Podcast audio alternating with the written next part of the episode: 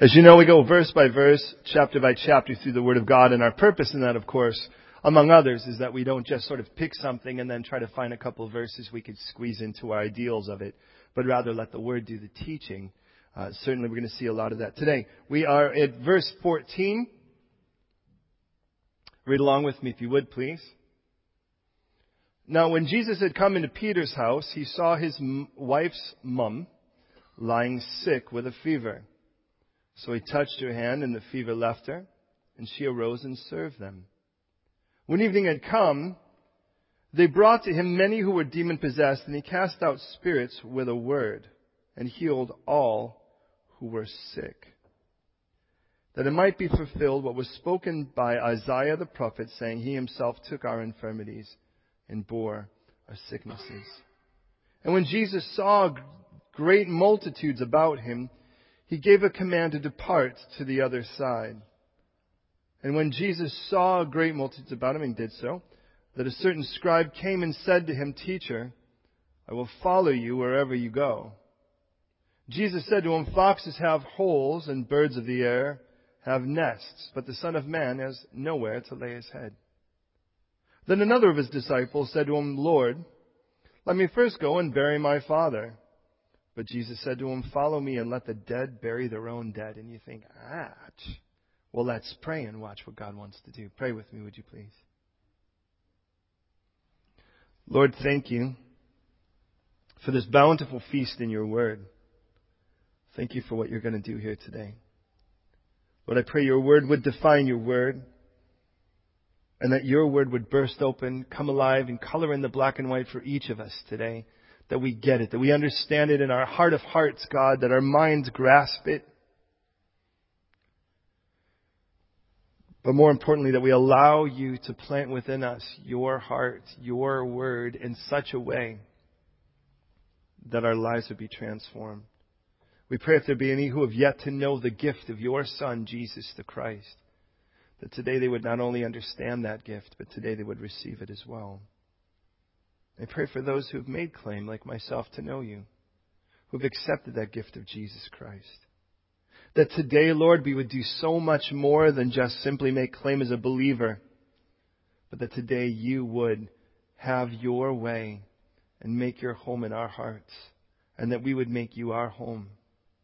So, have your way now, in Jesus' name. Amen. I would say today as I would any day, please don't just believe me. Don't just assume it's true because I say so. Search the scriptures. Let the Bible always be your authority. After a three chapter classroom lecture, chapters 5 through 7, one of the greatest sermons ever spoken, the School of Jesus goes mobile. His students immediately learn that our King is always willing and to the unclean and the unwelcome alike. And that's what we've seen. The religious leaders, on the other hand, would every day thrice thank God that they're not the unclean dogs or unwelcome Gentiles or unhonored women. Jesus makes his first three stops exactly that.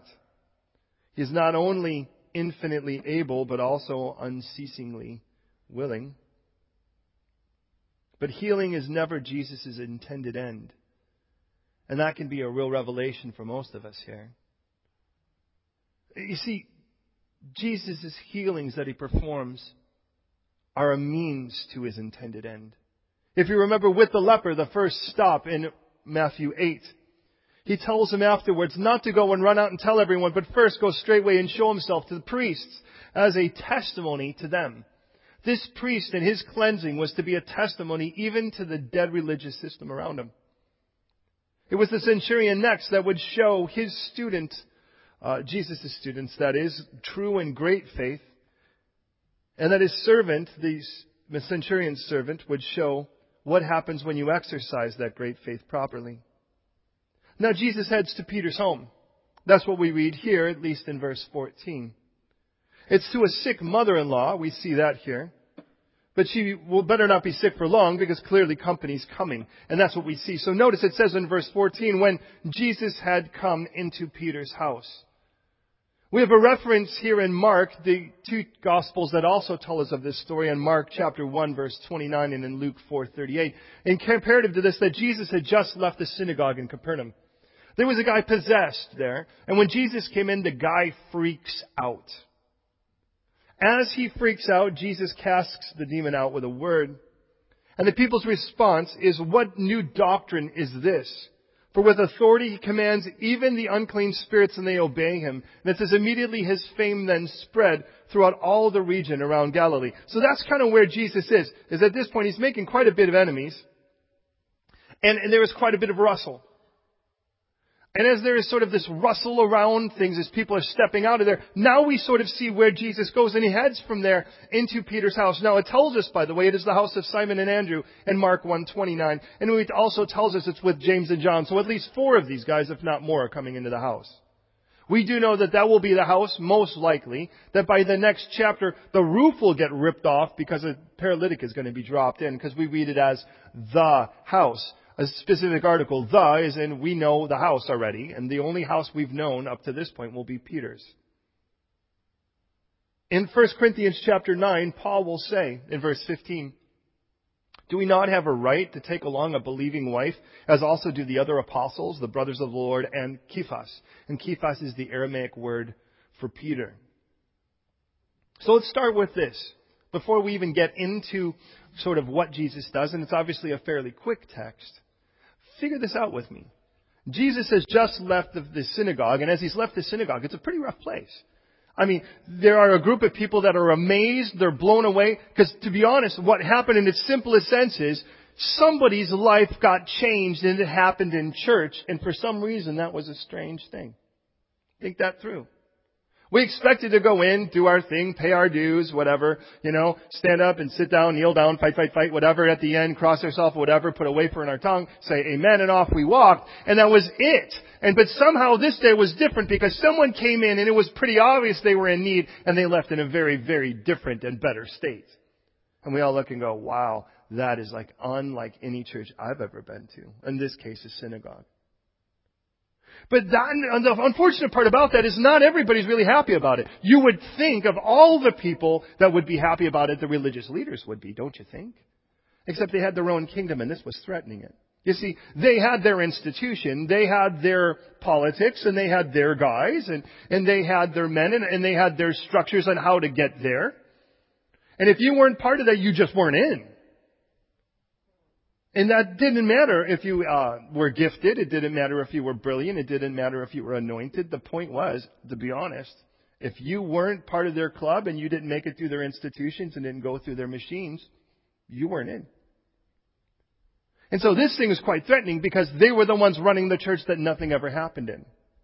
So they were at a church where everyone kind of came in, they sat down, did their thing, and they left, and every, nobody was really ever changed. And then Jesus comes in and everything changes. So when Jesus leaves the synagogue, there are two very distinct groups of people. Jesus, if you will, has taken a lightning rod and driven a line between them. There are those that want things the way they were dead, simple, stagnant, untouchable, doing whatever they wanted, but it wasn't making a real change. And then there were those that really just wanted to be revolutionized by Jesus, and that was clearly a different group. So Jesus is heading over to Peter's house, and we read that Peter's mother-in-law is sick. That's what's clear. Now, for what it's worth, there are a group of people, there is a certain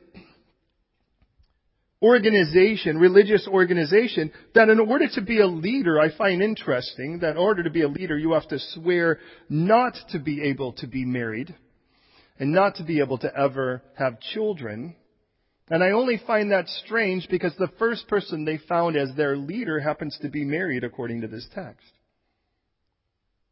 But Peter, just the same, has a sick mother, and he's going to bring Jesus home anyways. But for a moment, I'd like you to consider all the reasons why not to bring Jesus home. First of all, there's sickness. And if there's sickness, it might be contagious. You don't want to get that. I mean, for, for goodness sakes, this is a sick place.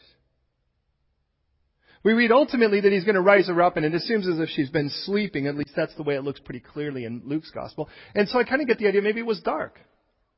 It was a place they tried to keep dark for mom to sleep so she can get better. So it's a dark place. It's a sick place. More than likely, it's a mess. Jesus, you don't want to come here. Don't go to this place. It's dark and it's sick and it's, it's a mess.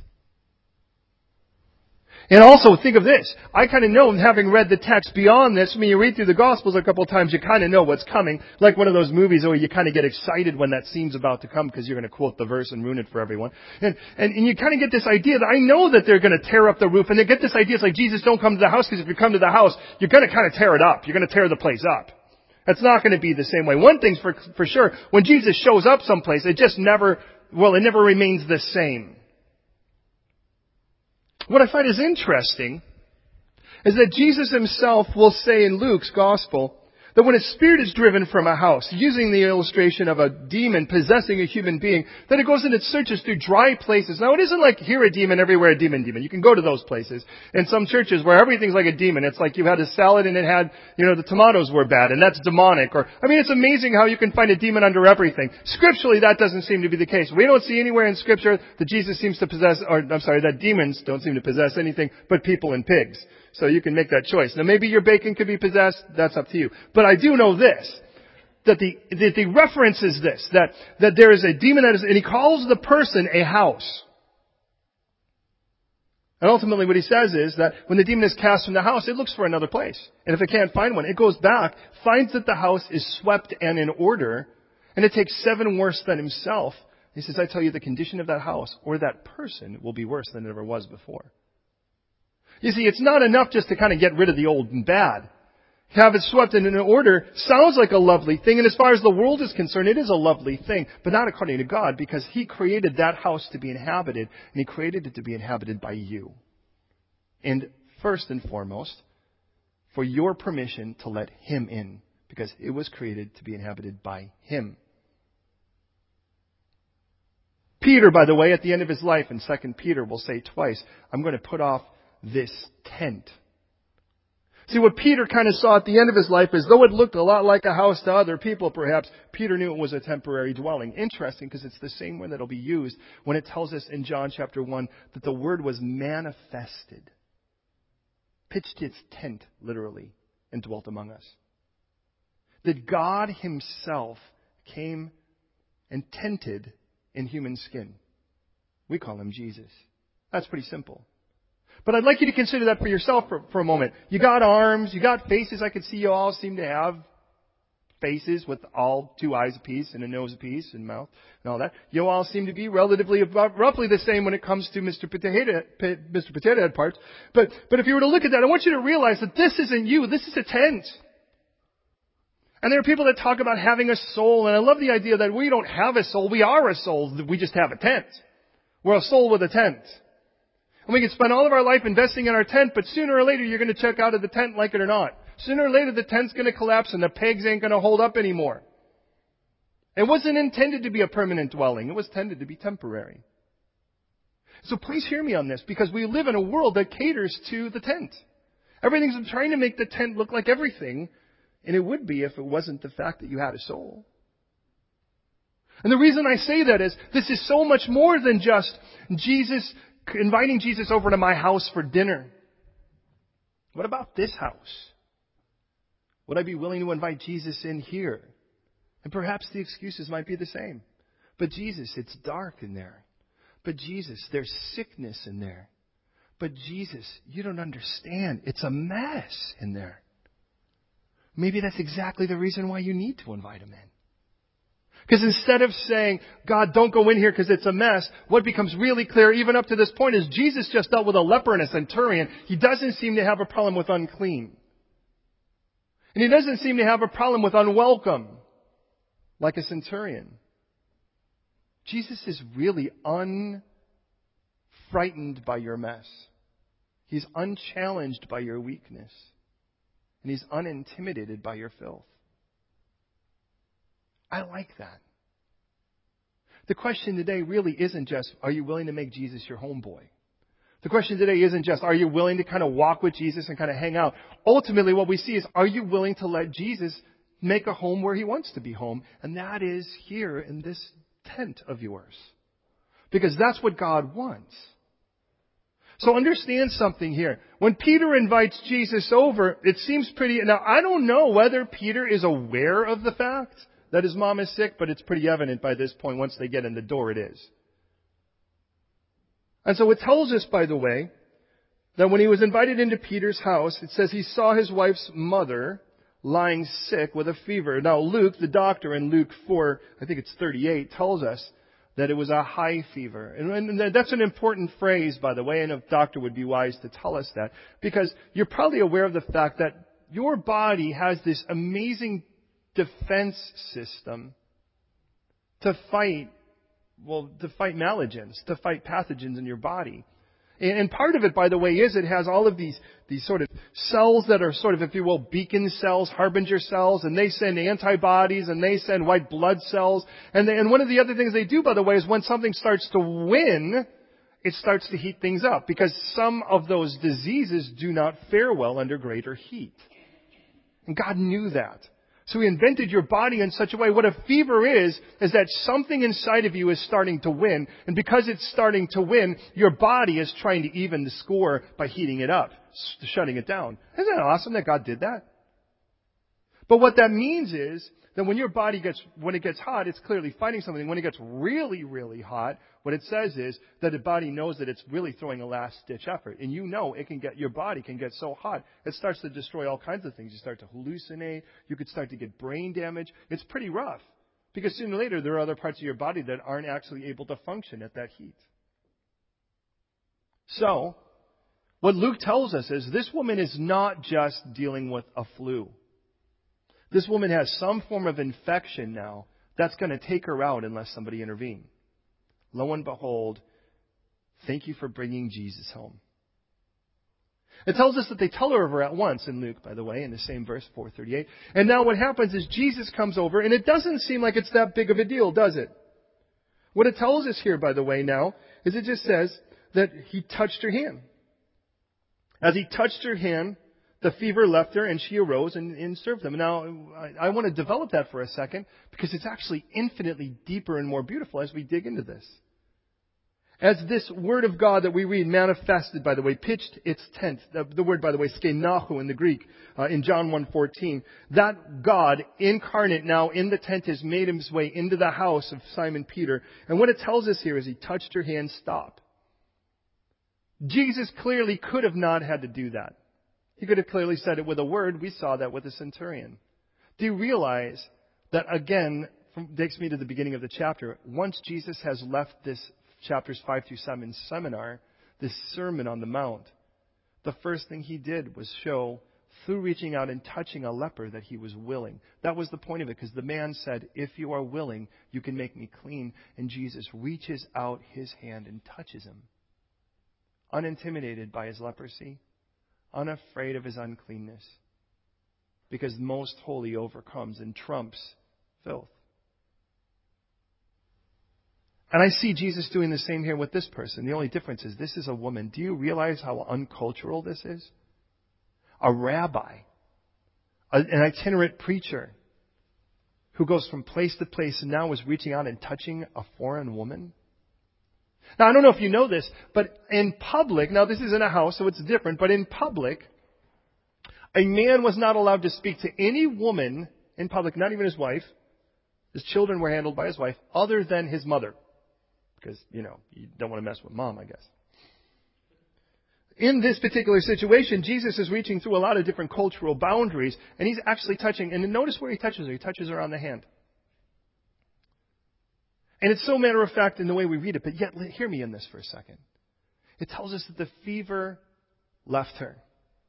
The word left, by the way, is a very important word in Scripture, and you're going to want to know it. The word in the Greek is the word aphiemi. Can you try that word? Aphiemi. That's good. Now, try that again, but this is Greek, so you have to be like aphiemi. Good, good, that's good. Aphiemi. Greek. It means, by the way, because all the words come from Greek words, you know. Anyways, it means to abandon to cast away and abandon, or in this case, literally just to abandon. Why is that so important? Because it is the word that is almost always translated forgive. When we read, by the way, in 1 John 1 9, if we confess our sins, he's faithful and just to forgive our sins and cleanse us from all unrighteousness. The word forgive is aphiemi. See, what he does is he doesn't just cast off our sins, he has them abandon us. We abandon it. They are forever forsaken. The guilt, the handwriting of requirements, all abandoned because they were paid in full at the cross. There's the beauty. So get the idea here. Do we ever expect this fever to return? Not according to the word. The word is once and for all, this fever and whatever caused the fever was gone. It forsook and abandoned mom. Nan. And as it did, so does your sins. So does the guilty verdict when you stand before God. It's abandoned. Never to return. Isn't that good news? Now you can invite that back in. Would you imagine how dumb it'd be? Like, imagine if mom, the first thing she did is went back over to try to figure out how to get that disease again. Wouldn't that be the goofiest story you ever read? But isn't that kind of our story sometimes? God does this gift in our life, this miracle, and then we go back to try to find the filth that He cleansed us from? How insane is that? But see, it isn't just that. So he took her by, and by the way, it'll tell us in Luke that he took her by the hand and actually lifted her up. But what we see is he took her by the hand, he touched her hand, the fever left her, and notice it says, and then she arose. I like this word, by the way. The word is gero, and gero, by the way, is the same word that is used what it's worth in Matthew 28:32, Mark 16:14, Luke 24:34, and John 24, 21:14, and all of the cases about Jesus' resurrection. And I get the idea that this woman at the throes of death now has been resurrected and in such a way, not the same, not dead, she wasn't dead, but as a hint of what's yet to come with Jesus. And what Jesus did is he touched her so that the thing that was killing her abandoned her, and then she was raised a whole new person now. You kind of get where I'm going with this, right? Because it's exactly what he did with you if you said yes to Jesus. But for that to happen, well, you got to invite him in the house. So it tells us, by the way, that's not the end. And I remind you that it said that Jesus' healing was never his end. It was the means to his end. The end was to bring people to him. So it tells us that because she arose, she arose a different person. The person she arose now was a diakonos. We get the word deacon from it in the church. Diakonos means to attend to or to run an errand. It literally comes from the word diakos, which means to run an errand. So when someone says, don't mess with me, I'm a deacon, tell them to get you a donut. Because it's what it means. So Jesus touches her. The fever abandons her. She is risen. And she becomes a servant. And she better get ready because company's coming. That's what we're about to see. Now, please hear me in this for just a quick moment as we kind of move around to the tw- towards the end of this text and move to the second portion. Jesus has a habit of entering people's houses. It tells us, by the way, that Jesus offered to enter into the centurion's house. But the centurion said he wasn't worthy, so Jesus spoke a word. And if Jesus had entered, and in the same way as if he had, there was healing. Matthew will read in the next chapter, Matthew, the writer of this gospel, Matthew 9 7, that when Jesus enters Matthew's house, there will be repentance. In Luke chapter 19, verse 9, it'll be actually one of, if you will, Matthew's type bosses, Zacchaeus. Down now in Jericho, one of the major tax stations, by the way. And Zacchaeus, by the way, we read when he actually invites Jesus to his house. And it actually seems like Jesus says, follow me. You could see Zacchaeus going, where are we going? You could see Jesus going, we're going to your house. Zacchaeus will do more than just show repentance. He'll actually offer to pay back, by the way, to the letter of the law, the extension of what he had stolen. And then Jesus says, salvation has come to this house. And when Jesus comes into the house, there is healing. And when Jesus comes into the house, there is repentance. And when Jesus comes into the house, there is salvation. In Matthew 9, it'll be a, a synagogue leader named Jairus, whose daughter, by the way, was at the throes of death. By the time Jesus arrives at his house, she's dead. And apparently long enough to hire the wailers, the people, the professional criers who are now at a place where they're weeping because their daughter, this woman's daughter, is dead. And out of respect for that, people come and cry. So when Jesus shows up and says that she's not dead, she's only sleeping, they scorn him. They mock him for good reason because they, in essence, it's like, how could you be so heartless as to say such a thing to a grieving mother? But when Jesus comes into that house, there is life. And ultimately, Jesus will come into his own house in Matthew 21. And he'll come there to be cast out to die. And when Jesus comes to his own home, there is atonement and redemption. Now let me ask you, are these things you're looking for? Or are these irrelevant things to you? I mean, in essence, are you just kind of busy just trying to make sure that your tent is still maintained, it's looking as good as it can, the flaps are solid, the pegs are strong, the ropes are upright? Are you making sure that that tent looks good? So that when people go by, they forget it's a tent. They think, boy, that thing's going to be there a long time. Look at how nicely it's constructed. Look at how strong it looks. Look at how good looking that thing is. So they can admire the tent. But Jesus had told us at the end of that, that sermon in chapter 7 that if you just hear what he says and don't do it, you're like a man who built a house, but you built it on sand. I mean, worse than a tent is a house because it looks enduring. But at the sign of a first storm, it caves in. So please hear me for a second. Jesus goes into this house. And when he goes into this house, the sick become servants, and the house becomes a hospital. Notice what it says next. It says, and by the way, you can get the idea. Jesus come into my stagnant, dark, filthy, sick place. Just don't leave it that way. I get that. It says in verse 16 that when the evening had come, they brought to him, women, they, they, they, they. Classic Greek grammar structure. The they should ref- reply to the last antecedent or the last pronoun. And notice, by the way, the last one in verse 15 is it says that this woman, Peter's mother-in-law, rose up and served them. Them would be Jesus and the disciples. I get the idea the disciples now went out and got everyone they could. But it wasn't just them. It tells us, by the way, that those, anyone who had sick with various diseases brought them to Jesus. That's Luke 4.40 in the parallel text. By Mark 1, 4, uh, Mark 133, when it tells us of this story, it tells us that the whole city was gathered together at the door. So you can imagine, Mom, you might not want to be sick for long. Company's coming. Who? Oh, the entire city. Imagine, if you will, in a place like this. You come in and you're tired and you're feeling dark and filthy and confused. And people might not see it because the outside of the tent looks pretty darn nice, but you know what's inside, where it really matters. But could you imagine what would happen today if the Lord really took that tent over? Not just one person, but the whole city being affected. Could you imagine? Could you imagine all of London being transformed because you let Him do that in you?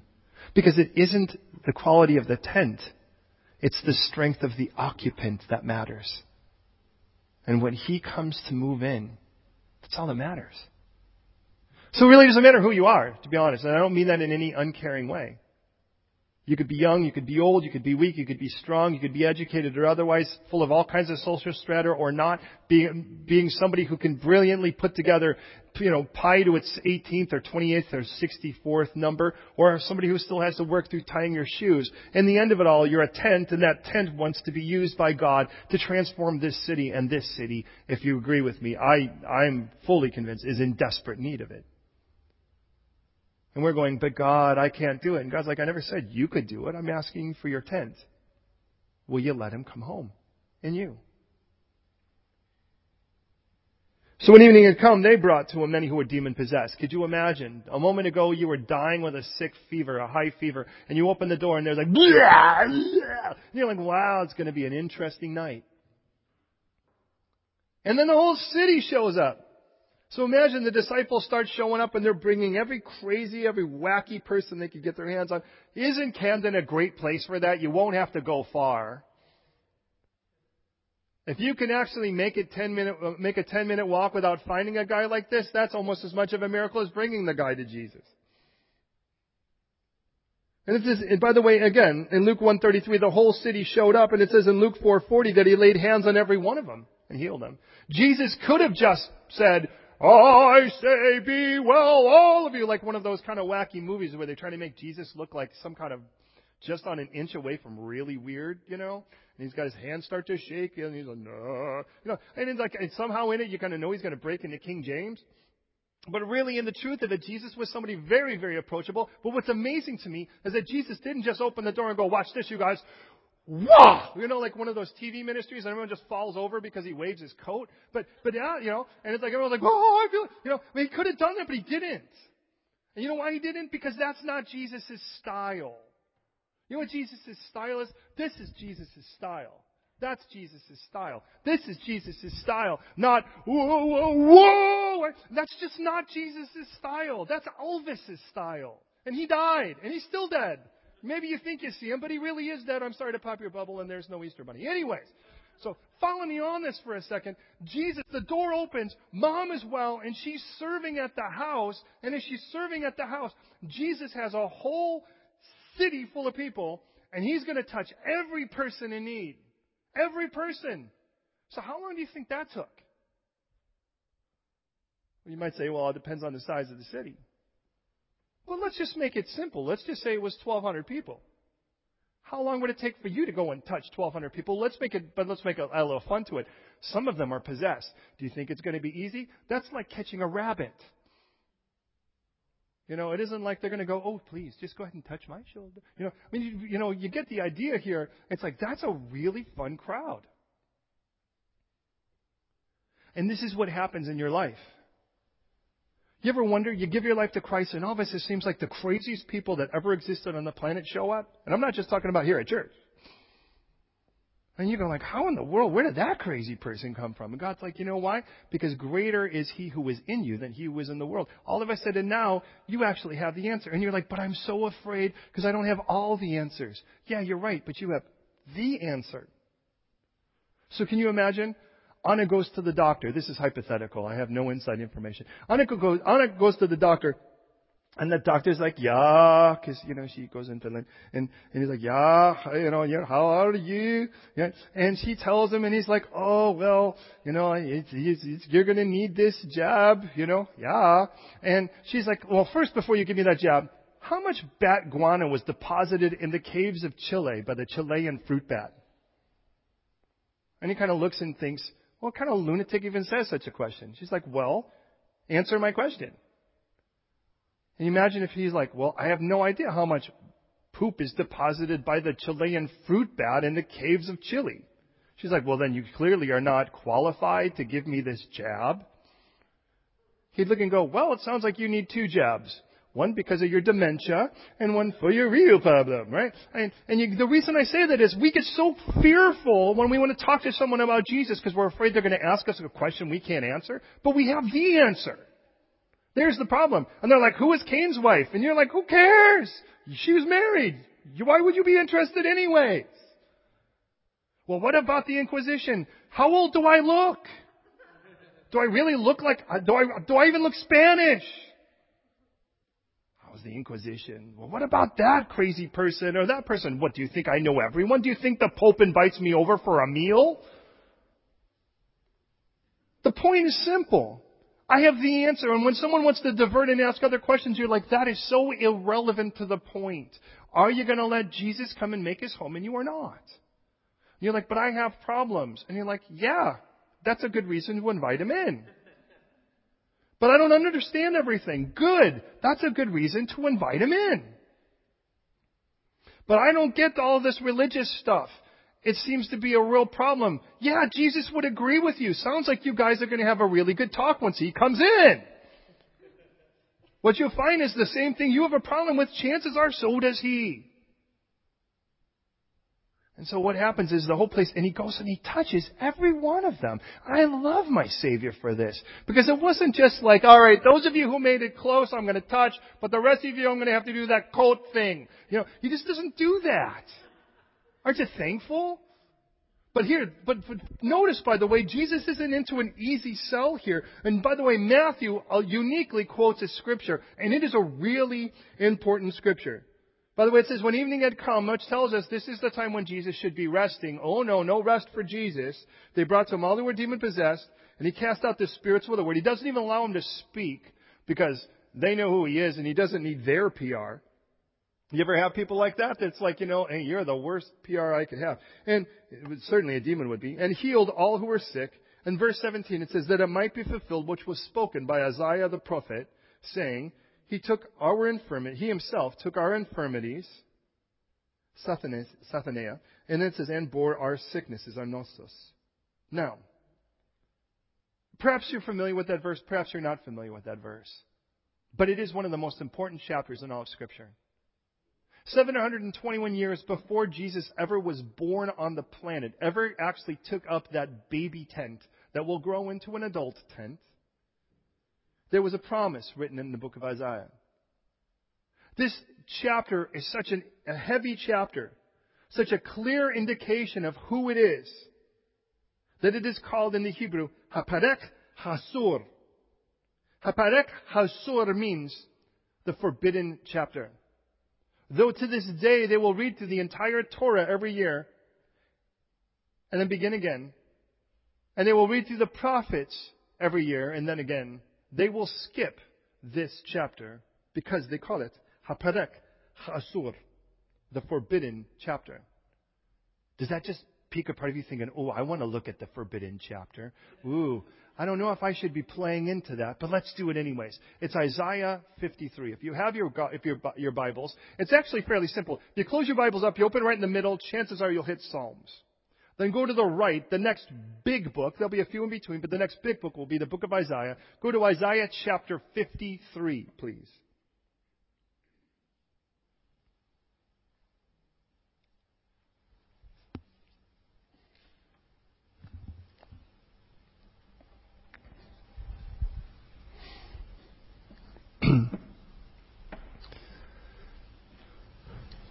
Now, there are some that would say that this is so hot to the point that it couldn't possibly have been written before Jesus. Some would say, oh, we don't really have a copy of Isaiah, which by the way is a lie. People need to do their homework. First of all, it was translated into Greek 400 years beforehand by uh, what we call the Septuagint, by the way when Alexandria, Egypt ordered a copy of every book ever written translated into Greek for their Alexandrius library. But also, some of you are familiar with the discovery in the recent uh, 30 years of the Dead Sea Scrolls, of which there is an entire extant copy of the entire book of Isaiah, Yeshayahu as it would be said.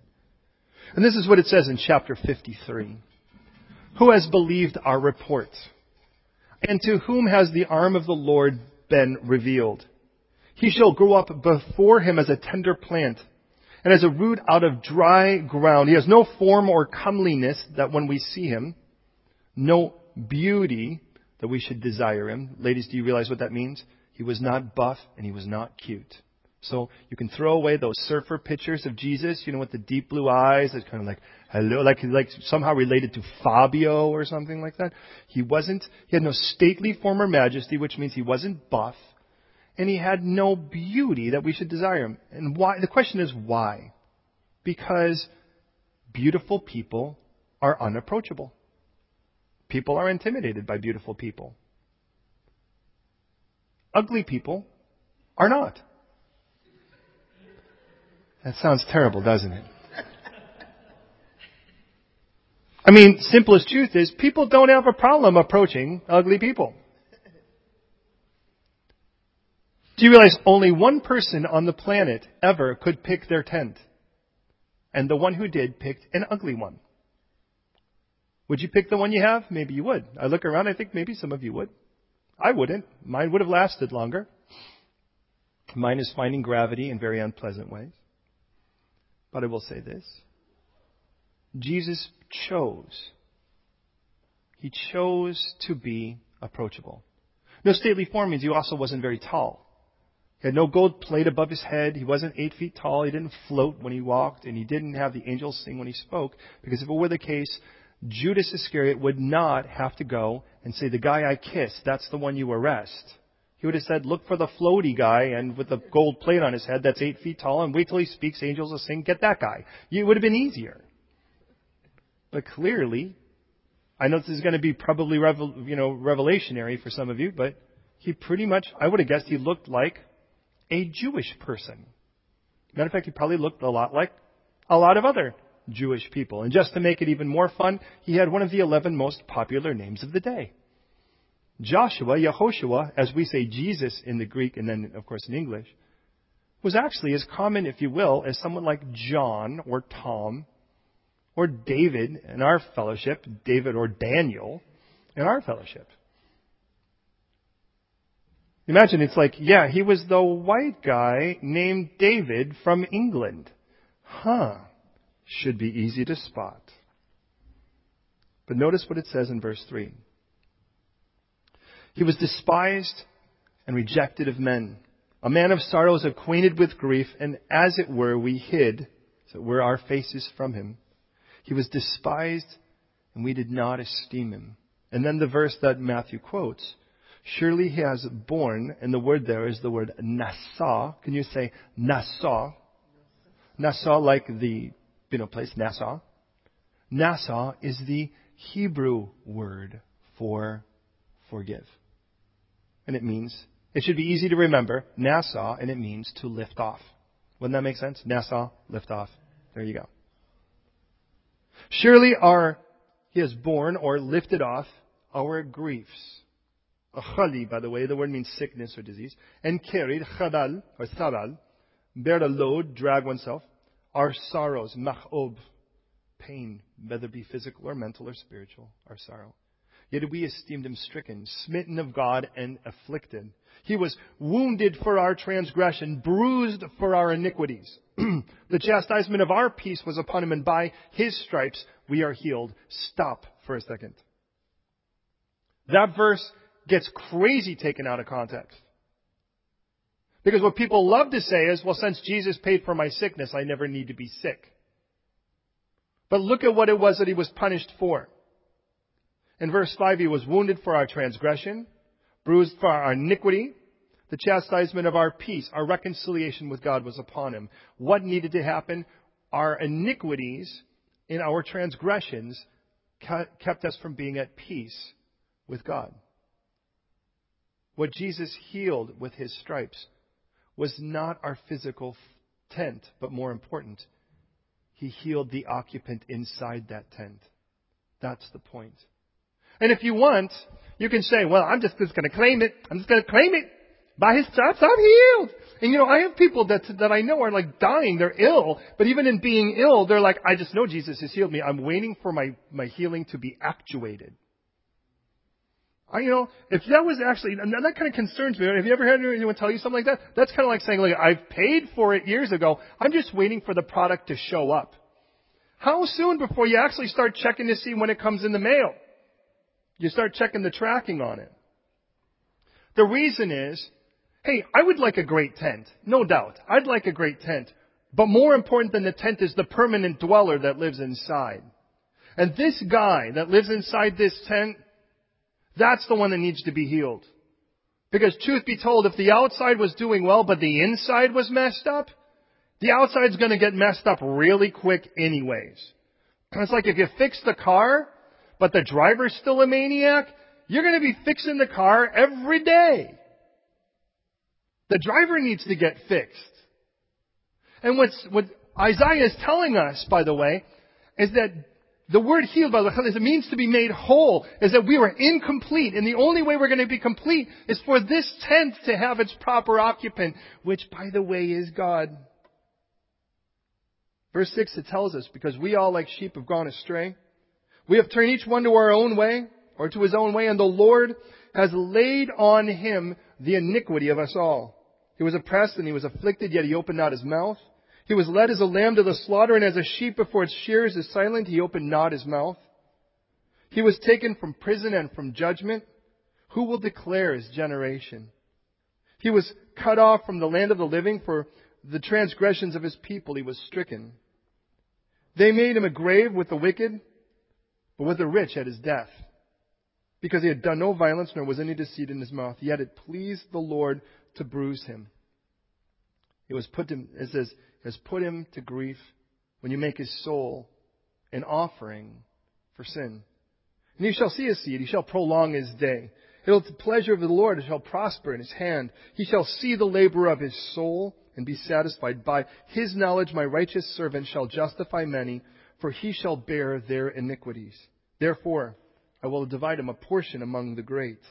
And he shall divide the spoil with the strong, because he poured out his soul unto death, and he was numbered with transgressors. And he bore the sins of many and made intercessions for transgressors. The whole chapter was this. We were sinners, full of iniquity, filthy and dirty. But God had this person, this individual, choose to take all of that upon himself.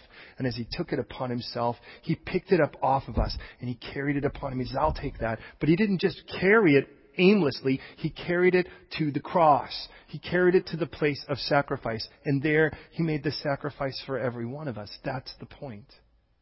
So you can see why it would be forbidden because it clearly speaks of Jesus. What Matthew tells us back in our text, and let's go there to close this up. We have a couple quick issues and we'll shut this thing down. What he makes really clear is, is that this chapter in, in Isaiah clearly points us to Jesus because he tells us that it would be fulfilled. How was it fulfilled? The right person who actually steps into this role does it, and that right person is Jesus. So that Haperech Hasur, that forbidden chapter is unforbidden for us because it's clearly Jesus who's lived it out. So, you would think that would be easy. Case closed. Will Jesus come and make his home in your tent? Will you let him? He tells us he stands at the door and knocks. As he's desiring to be in. The only thing left is whether you're willing to let him. But then we have these couple quick verses to close this point up. Jesus saw the great multitudes about him, it tells us, and he gave, this is verse 18, and he gave a command, by the way, then depart to the other side. Jesus is trying to get away. Now, I remind you, the entire city has shown up and he's healed every one of them. But I also remind you, healing was not his intended end. It was the means to the end of them coming to him for salvation, to be made right and healed, as we see in Isaiah. That's the problem. Some people just want to come to Jesus for a quick fix. They want a quick touch. That's it. Jesus is like, that is not what I'm here for. And we would love God to heal our 84 year old grandmother, and we would love God to give strength to this person and so forth. But sooner or later, I'll tell you, if I get that old and things start falling off of me, just pray that I die quickly and painlessly. How's that? Because I know where total healing is, and the inside guy has been healed, and I'll be ready to go and claim my permanent home. This tent, one thing's for sure, when it gets cashed in, nobody else is going to be able to live inside it. But we have these two interesting stories right in the middle of it. Jesus is on his way, by the way, to the greatest storm that these um, that his students have ever seen. We'll know that by the way they react. And yet, we have a certain scribe and one of his disciples, and each of them says something. Here's what the first says: "Teacher, I'll follow you wherever you go. No matter where you go, I'm going to follow you." And you would seem like Jesus would be like, "Yippee, yay!" But he doesn't. Instead, he plays hardball with them, and he says, "Foxes have holes." Birds of the air have nests. The Son of Man has nowhere to lay his head. Why in the world would he tell a guy like this? And then we get to the next one and we go, oh, dang, that's even worse. Well, hear me on this. First of all, if the Bible were to define the Bible, which I think is the best place to go, what does the Bible say about foxes? Well, contrary to what the world says, what can we learn from the world about foxes? That they say, ah, ka, ka, ka, ka, ka. Anyways, but what the Bible says is in the Song of Solomon, chapter 2, verse 15, the foxes spoiled vines because they're thieves. In Lamentations 5:18, they dwell in places where clearly there is desolation. In Ezekiel 13:4, he compares false prophets to foxes. But when Jesus trash talks, how many times in Scripture does Jesus call someone a name? Ever thought that through? Did he ever call Peter a name? Well, maybe. Get behind me, Satan, but that's, you, know, you definitely don't want to be called that. But where he just calls someone a name. The only person in Scripture is Herod, the beheader, if you will, of John the Baptist. And he says, Go tell that fox. Well, what do we know about foxes? Foxes are thieves. They kill your chickens and they steal your cats. We know that. We have them here. Well, what about birds? Birds of the air, by the way, we would think that's such a pretty thing, but not really. In Deuteronomy, God says if you want to disobey me, Deuteronomy 28, 26, it says your carcasses shall be food for the birds. And Isaiah 7, I'm sorry, in, in 1 Samuel, actually, chapter 17, verse 44, it tells us when Goliath is taunting David that I will take your flesh and feed it to the birds of the air. In 1 Kings 21, when the prophecy speaks by the way of Ahab and his wife, it says, Whatever dies in the city, the dogs will eat. Whatever dies outside of it, the birds of the air will have. Even in Revelation chapter 19, towards the end, it tells us that the birds of the air were filled with the flesh of the carcasses that were laid out in the field. So what do we have? We have that that feeds on death, and we have thieves. They're both thieves, by the way, because by the time we get to Matthew 20, Matthew 13, Jesus will speak about, so we're going to sow some seed. Do you remember that? And it tells us the first thing he says is that the birds of the air come and steal the seed, which he tells us is the word of God. So put this together for a moment. First of all, the first portion of this is about what happens when you invite Jesus home. Jesus, come and make your home here. Well, I want to warn you, there will be healing. The house is going to get torn up, but it's going to become a hospital for others. There will be no more darkness. There'll be no more filth, no more stagnation. I'm going to change it. Are you, are you willing to let me do that? Or you just want it the way it is, let that shack just erode into nothing? Well, now it's the other side around. Jesus, I'll follow you. And Jesus says, Well, let me warn you. This world can't be your home. If you're going to make your home in here, I'm going to have to make my home in you. There's the problem. No, he says, no, what is a, what is a hole for a fox? It's his home. What's a nest for a bird? It's his home. And he goes, this world is a place for those that feed on death. This home is a place for thieves. That's their home. This is all they have. That's it. He goes, but if you're going to follow me, you need to, you're going to need to realize you can't, you'll never really, really be at home here on earth again. Not at least if you're trying to make the earth your home. I, I, I get it. But that's not very settling but it is if you, someone's trying to soft sell you Jesus and say, oh, Jesus just wants to be your Savior and He just wants to give you a little warm fuzzy. And if you just kind of let Him in, you're to be fuzzy. You're to feel fuzzy. Well, it's more than fuzzy. I don't want to feel fuzzy. If I want to feel fuzzy, I got to shave. I don't, what I want is to be transformed. And if I want to be transformed, well, then Jesus says it's going to be more than me just moving inside you. It's going to be about you living inside me. And that's exactly what Jesus will teach in John 14 through 16 I and you and you and me. Well, okay, so I get it then. Okay, so I'm going to look and I'm going to, you, you do this, you give your life to Christ and you look around and go, wow, this world looks very different than it used to. The same party that looked like an opportunity now looks like a place to go, ooh, man, that's, I don't want to, I don't even want to be there. I see danger in that now. I didn't before, that just looked exciting. It's amazing how we see things differently. It's amazing how we see a liar that we wouldn't have seen before because before we wanted to hear what they had to say. Now we realize it's a lie. So then what about the second thing? So then, no, by the way, that was a scribe. That was a guy that his whole job was to, to actually write commentary on scripture. Now it's another one. Now it's a disciple. It's a student of Jesus. That's all a disciple is. Mathetikos. It means it's a student. And he says, hey, so I'll follow you. But first, let me go bury my dad. And Jesus is like, This your dad? Poor dad, he's lying on his deathbed. Just let him croak. Who cares, anyways? That's not it at all. Because if that were it, I kind of wonder what in the world is Jesus saying? But follow me on this for a quick moment, and we'll close this up. Let's say I have two sons Jeffrey and David. Of the two, David's going to be my oldest. Because look at the two of them. He clearly looks younger. Older. How did that work? Anyways. Okay, so let's say, okay, I have two sons. David's my older. Traditionally, what that means is, is that I'm going to break my inheritance into three parts. The oldest son gets an extra part. So, two sons, that's three parts. One apiece, and then that third part. So, if you think about it, that means David gets two thirds of the, of the inheritance. Why? Because a burial is really important. By the way, it is in a lot of parts of the Mediterranean to this day. But certainly among the Jewish people to this day. So this is what happens. The problem is, in Israel, there's not a lot of space. It isn't like we can lay people out. I mean, here in England, by the way, it's like you can always tell a graveyard all you have to do is look for a church.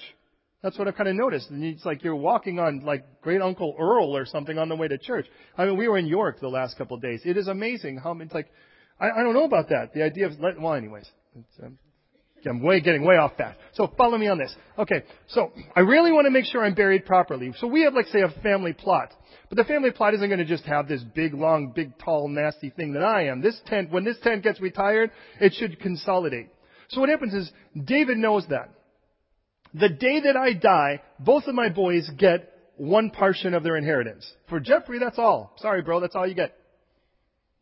On the other side of it, David gets that one portion, but the other portion I kind of, uh, uh, uh, I hold away from him. Because he's got something to do.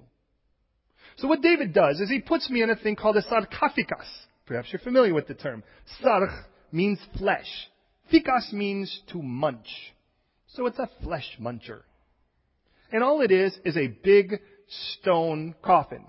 But it isn't one that he owns. There's a couple of them, by the way, that people rent, basically is how that works. So, if you will, it's roughly about the size of this pew, if you will. Not that anyway I'm trying to relate the two. But in that, and what happens is he puts me in that thing for a year. Why a year? Because that's about as long as it takes for all of my flesh to be munched. By the time that year is done, what's left then, of course, is my bones and dental records. Now David could take all of me and put me in a smaller box called an ossuary, or we would say a bone box. You see them all over Israel and other places in the world. They're now roughly the size of, all they have to be is longer than my longest bone and wider than my widest. Longer than my longest bone is my femur, wider than my widest, that's my skull. So at that point then, all of those pieces fit into this. David puts that piece properly in the, in the, uh, in the family burial, and David gets that last inheritance. Now, if I were dying and within the throes of death, no casual conversation could be had. So what is David saying if he were talking to Jesus? Jesus, I'm so close. Dad's been dead 11 months and 13 days. Give me 17 more days, Jesus, and I'll cash in on that last portion of the inheritance. Then I'll follow you. And people will do that. You know, I really, once I get that much money, I'll really follow Jesus. Once I get solid, once I get settled, then I'll follow Jesus. Once I really get the right house and the right wife and the right kids, hey, maybe if you get the right wife, she won't be right the day you want to go to church. That's usually the way that works. And the reason I say that is, is that if you're waiting for perfect situations, you're never going to follow Jesus. And that's what he knows. And what he says is choose what inheritance you really want. If you're going to side with the tent side, you're going to take a temporary inheritance like the tent. But if you're going to go with the permanent things that I do, Jesus speaking, you're going to go with the impermanent inheritance that I offer. Which one are you waiting on? Are we waiting on the Lord? Are we waiting for our lucky star to cash in so that somehow if we can cash in the lottery ticket, maybe then we'll follow Jesus? Jesus says, don't wait for that.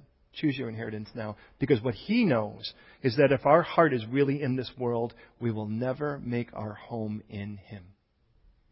Because we'll want the world to like us. We'll want the world to cheer us. We'll want the world to want us. And if you live that way, you will never, ever make your home in Jesus because you can't do both. And He knows it. And if we're honest, you do too. So how do we close this? Well, let me ask you. Are you willing first to let Jesus make his home in you?